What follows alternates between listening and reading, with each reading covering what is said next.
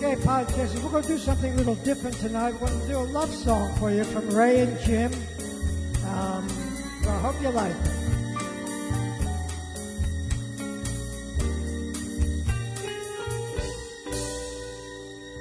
Someday,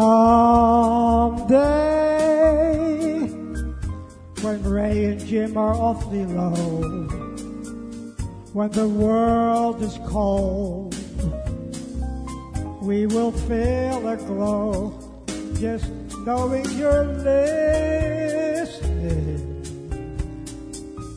And the way you're listening right now.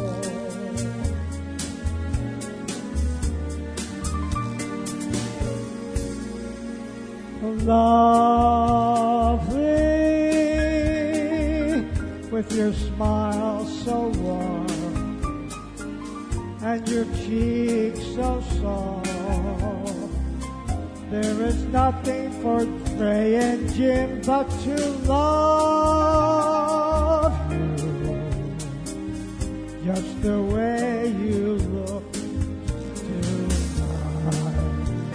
Oh yeah. Tonight, Ray, with each word your tenderness grows, tearing our hearts apart. That laugh that wrinkles our nose touches Ray and Jim's foolish heart. Lovely, don't you ever stop listening. Keep that breathless charm. Won't you please arrange it? 'Cause we love just the way you look too dark. Okay, trumpet time now. Here we go.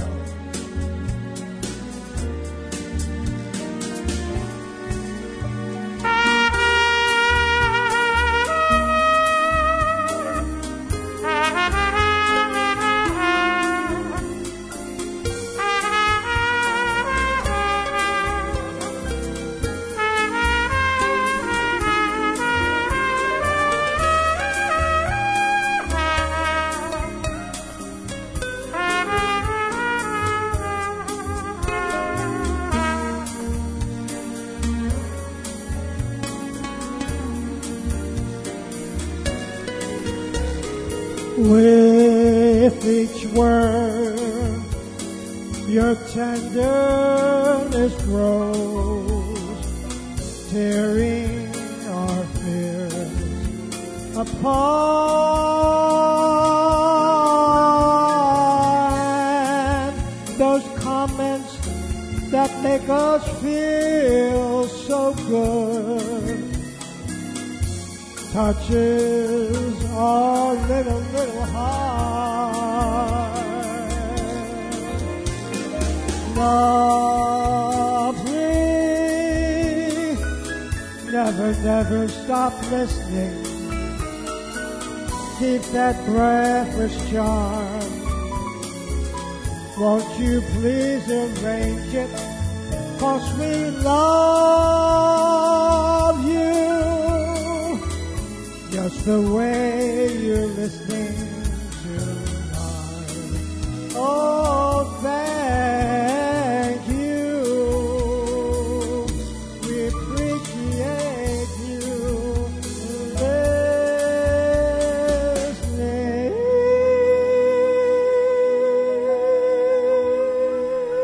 Okay, so I welcome our, I'm calling it podcasters. I don't know if that's a good word or not. But anyway, our pod audience, and I uh, hope you like our intro song. Um, that was from Ray and I. Appreciation and welcome to you joining us. Um, I'm glad to have you aboard.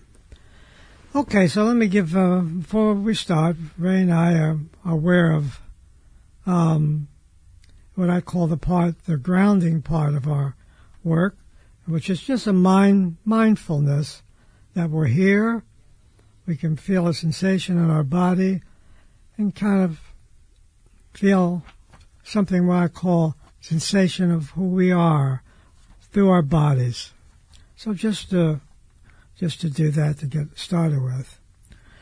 Okay, we will explore the idea of what would it be like to be a real human being, the search for the real I, what I call the great art of how to be um, a more authentic human being in comparison to the personality, the conditioned personality.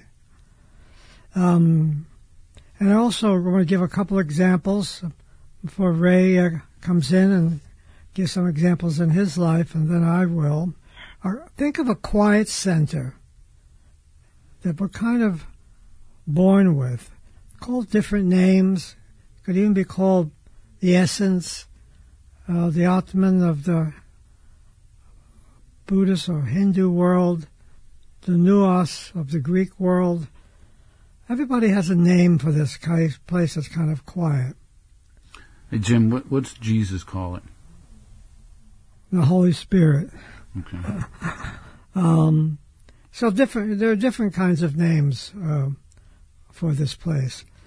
But outside this quiet center is a cyclone, a rotating storm of egos competing with other egos. And this is something I think Ray will be able to take over in a minute, and what he went through in those years.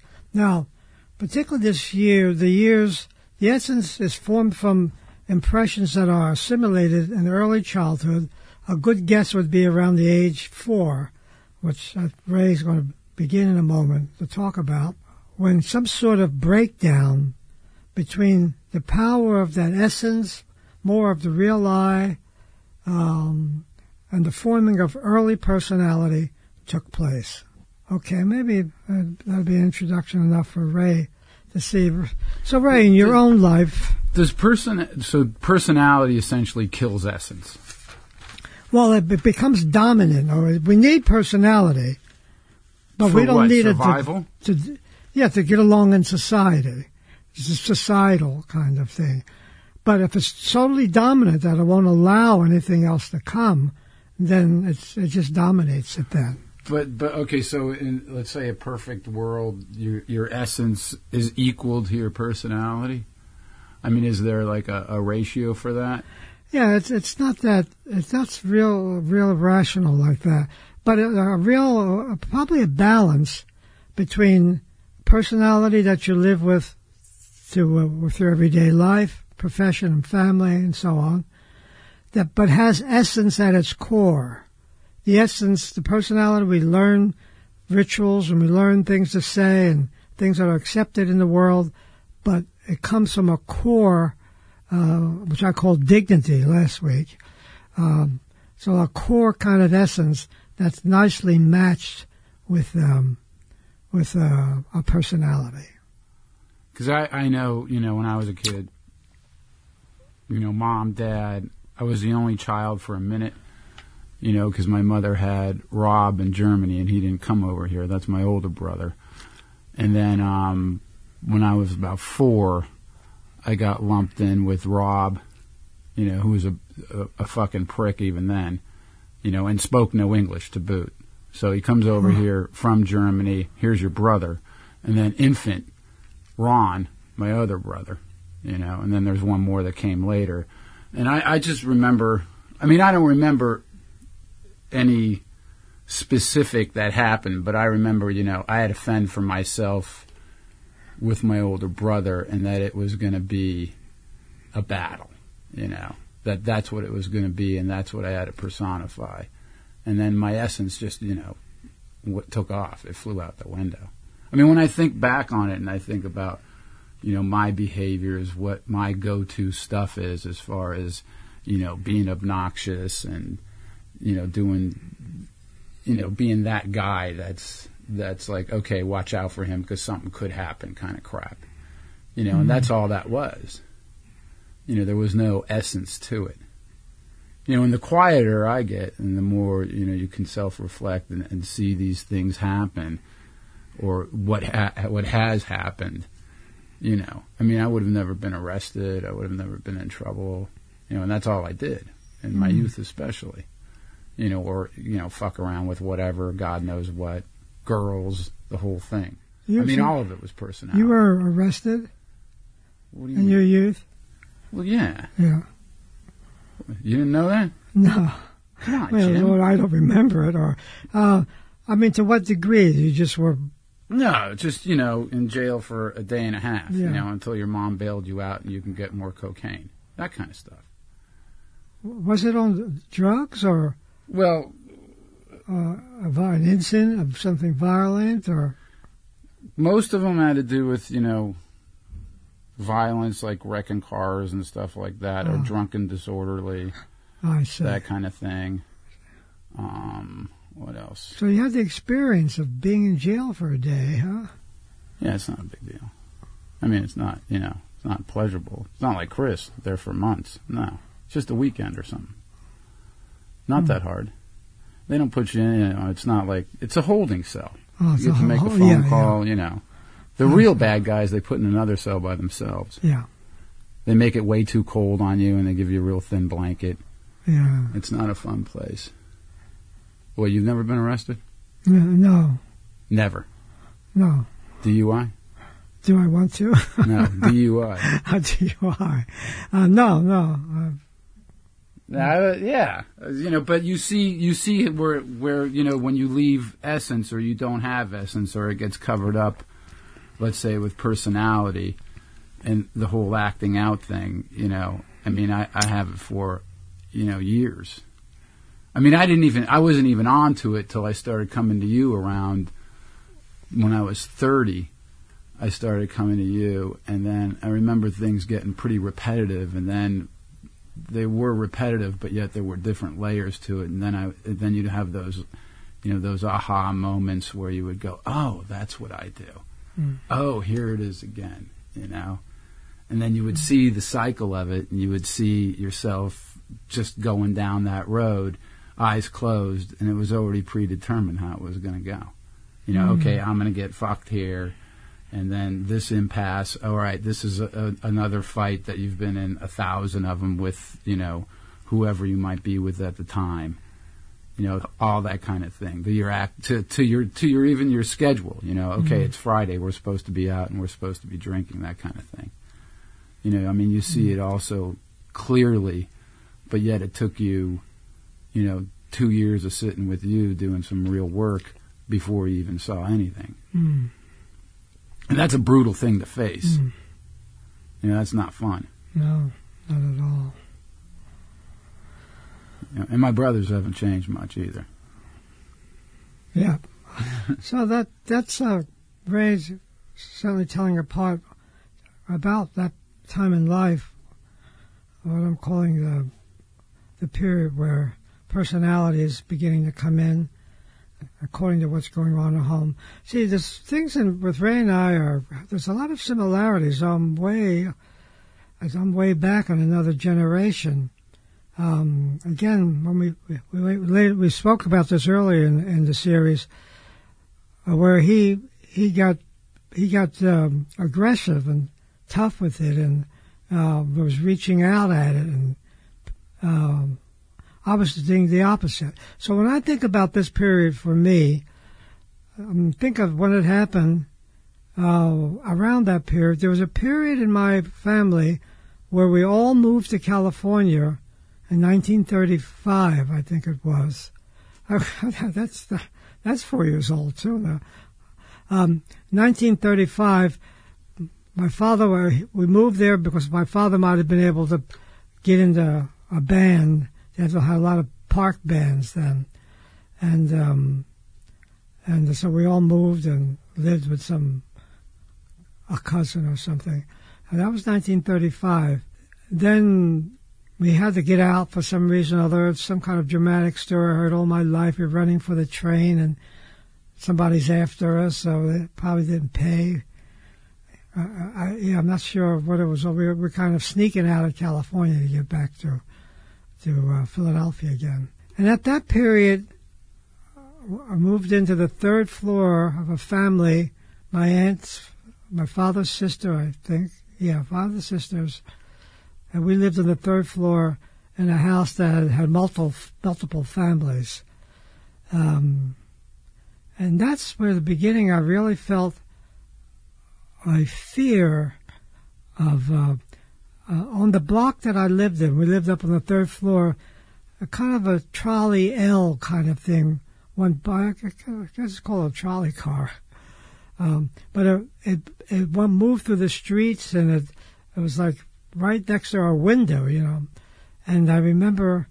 Uh, The fear, because it's flashlights all over the place, and made a loud sound. And I slept in a crib. I mean, it was, you know, meant for an infant, but that's all they had was that crib, so everybody had to use it. And uh, I slept in that little crib, and I slept right near the window. And I remember the utter fear, the total helplessness of this raging bull train coming by, clanging, and having the statues in my my mother was.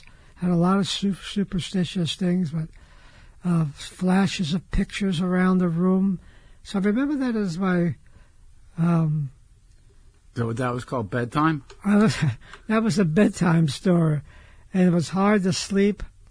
And the, the only moment of rest I would ever calm down for a moment was if I can get into my... I slept in my mother and father's room because there wasn't any other... All my brothers all slept down, but the other brothers, it was all mixed mixed up because there was no room.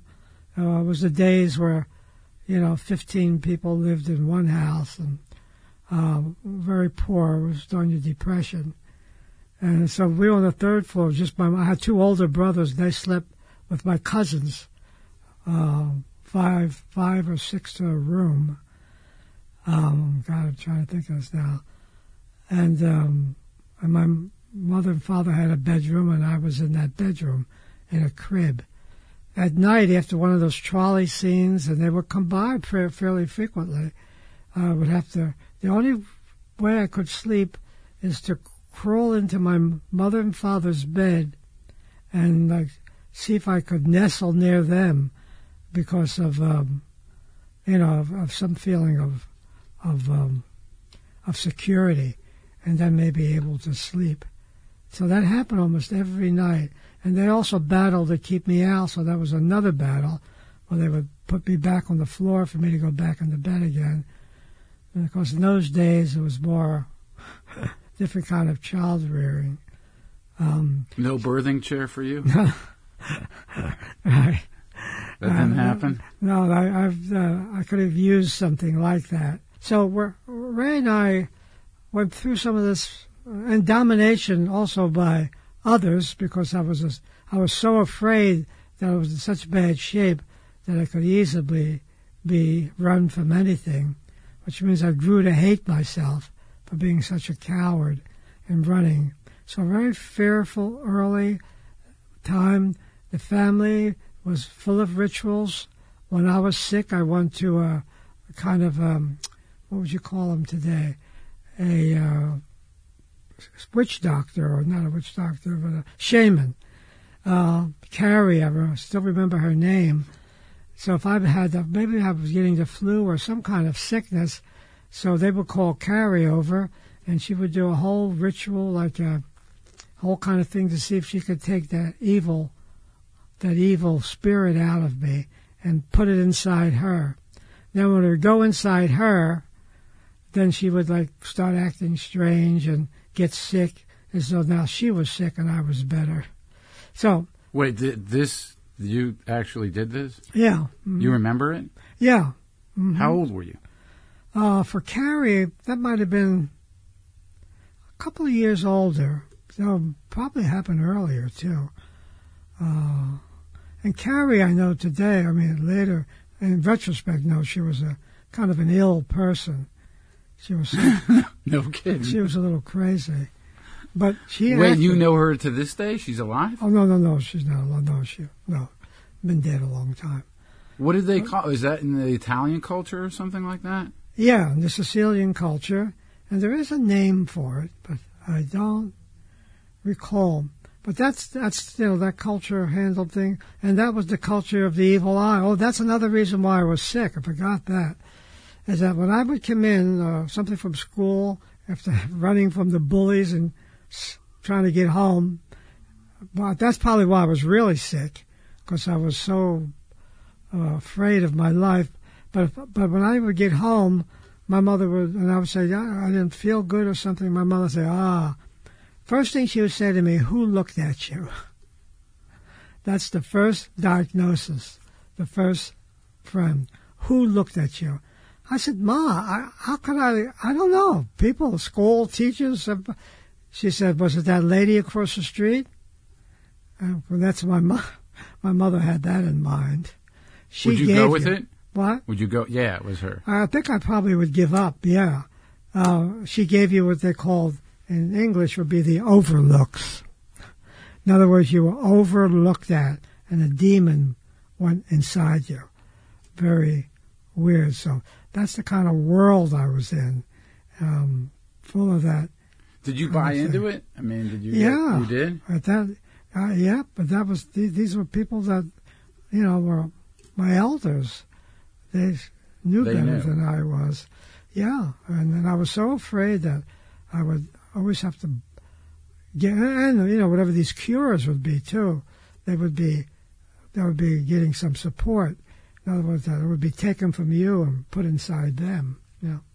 So, and, so, and there was a psychological relief to that, knowing that it, whatever that was is no longer with me, it's inside the other person. It worked like that. Okay, so we have that. So, what else for you, Ray? Well, I remember, I think I was um, six. What was it, six? Yeah, and we got deported, the family. Well, I didn't get deported, but my dad did. So we all went back to Germany then. The whole family the went whole back. Family went How back. Old were you? Six. Six. And so my brother, my older brother, we were all, well, except for my little brother wasn't born yet, and we all went back to live with my grandmother, who my older brother stayed with her, you know, until he was like three or four, or four, four or five. And um, the scrutiny and favoritism for him via my grandma, you know, like she would give him, mm. she'd put candy under his pillow. Like I remember him showing me, hey, I got some candy, you mm. don't, because grandma put it under my pillow. It's like, really? That's fantastic. Thanks for showing me. And by the way, I know you're not going to share. So it was all that kind of weirdness. So you got that with her. My grandpa was pretty fair, and he did like five years in Siberia or something like that. Oh my God. So he was a, a P O W because he was German, and he was in Siberia. And when he came back from the war... The Second World War, huh? Yeah. He came back from the war, World War Two, and came back to the town of Uttingen. And uh, my mother was there, of course, and she said, uh, you know, he said to her, "Hey, I'm your, I'm your dad," you know. And she goes, "Nah, you're not my dad," you know. Mm-hmm. And he goes, "Well, what makes you say that? You know, you look like me. I'm your father. I'm here from, you know, I'm back from Siberia." And she goes, "Well, first of all, my dad doesn't have blue legs because oh. his legs from being in Siberia turned blue." Sure. And I remember him when I was there. My Otto, his name was O T T O Otto. Otto Oldhoffer. I should have been named after him, by the way. But oh. it would have been a good name, you know. But um, he he was fa- he was fair, and he was like he was looked looked up to in the community of, you know, nine hundred people who ever lived in this thing they call a Dorf over there. And um, he was quite kind to me, but my grandmother was not. And um, you know, we had an outhouse, stuff mm-hmm. like that. You know, we didn't even have. There was plumbing in the house, but you didn't. Have, you could. You had to go to the outhouse to go to the bathroom. And we used to get bathed in a tin tub, you know, like those old galvanized mm-hmm. tin. I mean, it's like I, I should be one hundred five, you know, dealing with this stuff. But um, I remember him because he would he would lick everything clean, Otto, because you didn't get much food oh. in, in Siberia, God. and. um And he was he was quite nice, but then the conflict, you know, with and then supposedly my father had a job there, and that's what he would leave for every day. Mm. But we come to find out he would just leave every day. He never had a fucking job. He never did.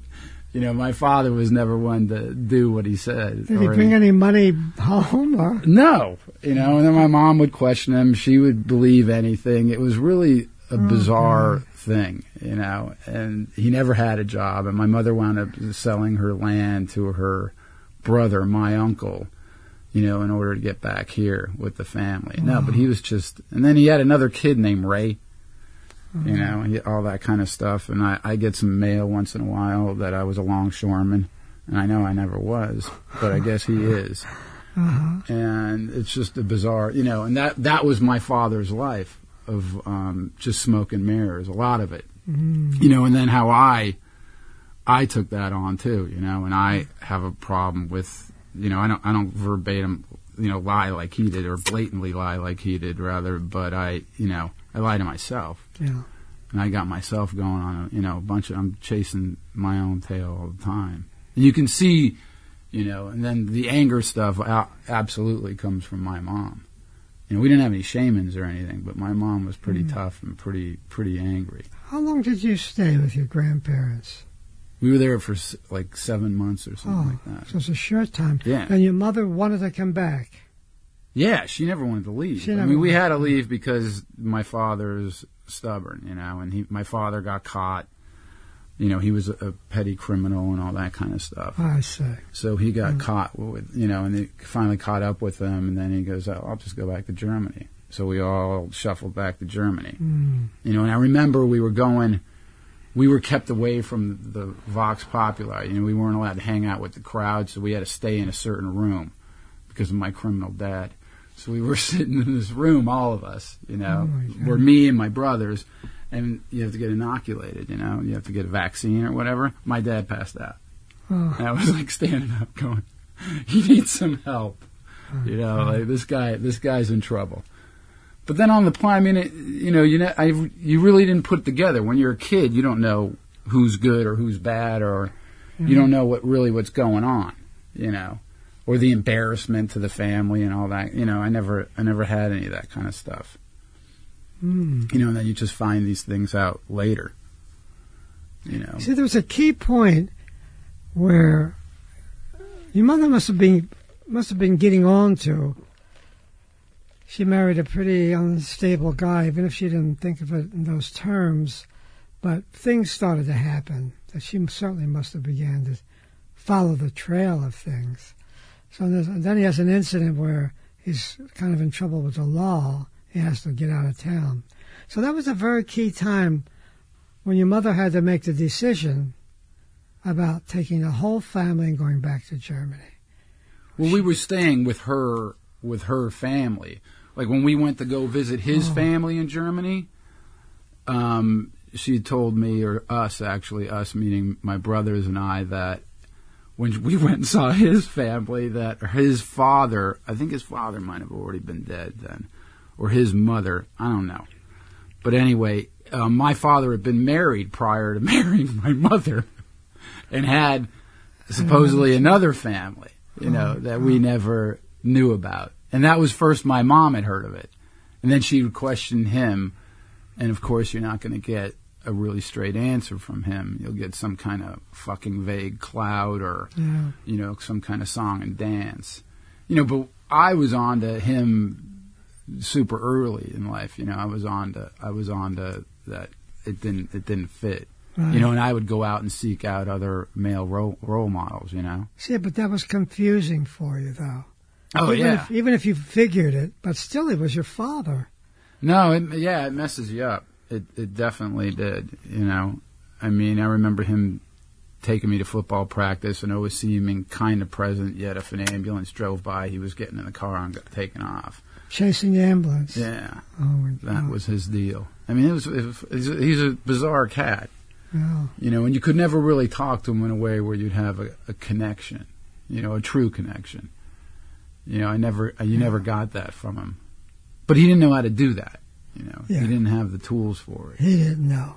Yeah, and my yeah. mother knew. And my mother, I think my mother was just so overwhelmed with everything that was going on, and that she had four four boys to manage, you know. She had her oldest, Rob, my older brother, me, and then two others, and we're all separated by three years, and she was just, you know, I think she felt hogtied. I mean, she didn't even drive until, what, until she was thirty-something. You know, so, so she had no mobility, no education, you know, all that kind of stuff. So she felt, you know, more or less like a chattel, I think. You know, but she's the mm-hmm. one who kept the house together. She's the one who cleaned. She's the one who cooked. She's the one who took care of all finances. She was the yeah. figurehead of the family, you know, yeah. so, and, you know, she, she took it on. Yeah. And her strength. Yeah, she was um, badass. Gave some foundation to the family, um, because it was so, the structure was so bad with your father. It was so un, so untrustworthy. I mean, nobody could. We talk about grounding in here. I mean, you had no ground. No, we were like an upside down pyramid. Yeah. Definitely, we were a whirlwind of emotions, and you know, my mom. English is her second language, and she used to just, you know, curse and, and scream. She was always at, you know, warp ten volume, you know, and and doing and juggling everything else at the same time, with the kid on her hip and oh, cooking, God. With the cigarette in her mouth. Wasn't a drinker, but could do mm. all that kind of stuff. Mm. Well, and rollers in her hair. Yeah, and rollers in her. Well. Uh, As we begin to wind down, again we find Ray and Jim kind of similar lives, um, different times, different generations, but um, a lot of fundamental uh, unsafety. My, my father, my father was a good person, but he didn't work. He was a trombone player, and again, my mother was the one. There's another thing we have in common. Now, my mother really kept the family going. She worked in the, she worked in the sweatshops and the walk to work. And, wow, what a, when I think of the life of my mother, and in fact, to think of the two mothers, I think there'd be real similarities. It's just that that happened. Was and, she um, was she angry about it? Yeah, yeah. And I and I got a lot of the anger. I was, I wasn't, I had two brothers. It was a small family. I come from people who have big families. Five, ten people, and uh, you know, they didn't have had a couple of children early, but then they'd have children for quite a while. I think my my coming into the world was always said about whether they should. My mother always kind of teased me about, um, uh, you know, you weren't going to be born. We didn't have any money, but but but we, you know, but we had you anyway, so you better make up for all we went through. You know, she didn't add that to it. But she was very angry at my father's, and I represent my father. She said I looked like him, I was like him, I've been interested in music, and so I got all her resentment um, from a husband that couldn't support her. Okay, then we'll just uh, begin to wrap it up for today. And again, we, we can see Ray and Jim with fifty years apart, but a long, um, a lot of similarities in families. And our podcasters can think about their own family now. Um, you can think of that period where, that early period in your life, five or six, what you could remember about that, what I'm calling kind of a key period, uh, where the movement from kind of more of an essence to a a um, personality. Um, maybe you can think of yourself during that time and speak about it to your brothers or sisters or friends or something about what you remember about that. So we go on or search for the I don't know if that's a great idea, by the way, because remember when I brought my mom to see you? Uh-huh. Yeah. Oh, fucking nightmare. Oh, yeah. That? Yeah. That's a tough one. And even when I talk to my brothers and sisters about stuff, I mean, can you talk? You don't have no nobody's living, right? No, but I couldn't if I were. I mean, they, they didn't. They didn't have the same reality. Oh. Um, I mean, because I'll talk about, you know, my our mother with my brothers, and yeah, you'll get different. You, the perspective and reality it, it runs a gamut. Mm-hmm. You know, and there's a backlash to it, too, you know, depending on who you're talking to. Yeah, yeah. A lot happens in people's lives. And, uh, and maybe we could end with that idea, something Ray and I both needed, which was to be deeply seen and taken in. And remember that idea that to be really seen is to be born. And that's something that psychotherapy therapy could provide, or sometimes a dear friend, or a marriage in life. Sometimes that could be a, a person that we can that, that help, that can see us and touch that thing we call our dignity, can see right to our dignity. Uh, might be the beginning now of uh, um, being born to other possibilities. Okay, so we'll thank you for listening. We'll begin to. Uh, I hope you like our song that Ray and I uh, have offered. So we'll, we'll see you next time. Thanks for tuning in.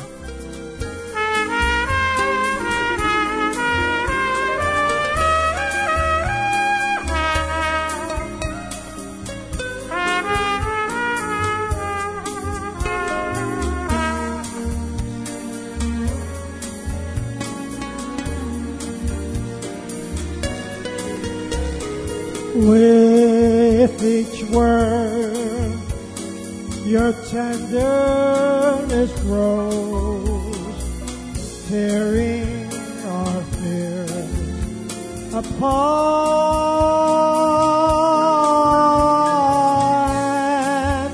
Those comments that make us feel so good touches our little, little heart. Lovely, never, never stop listening.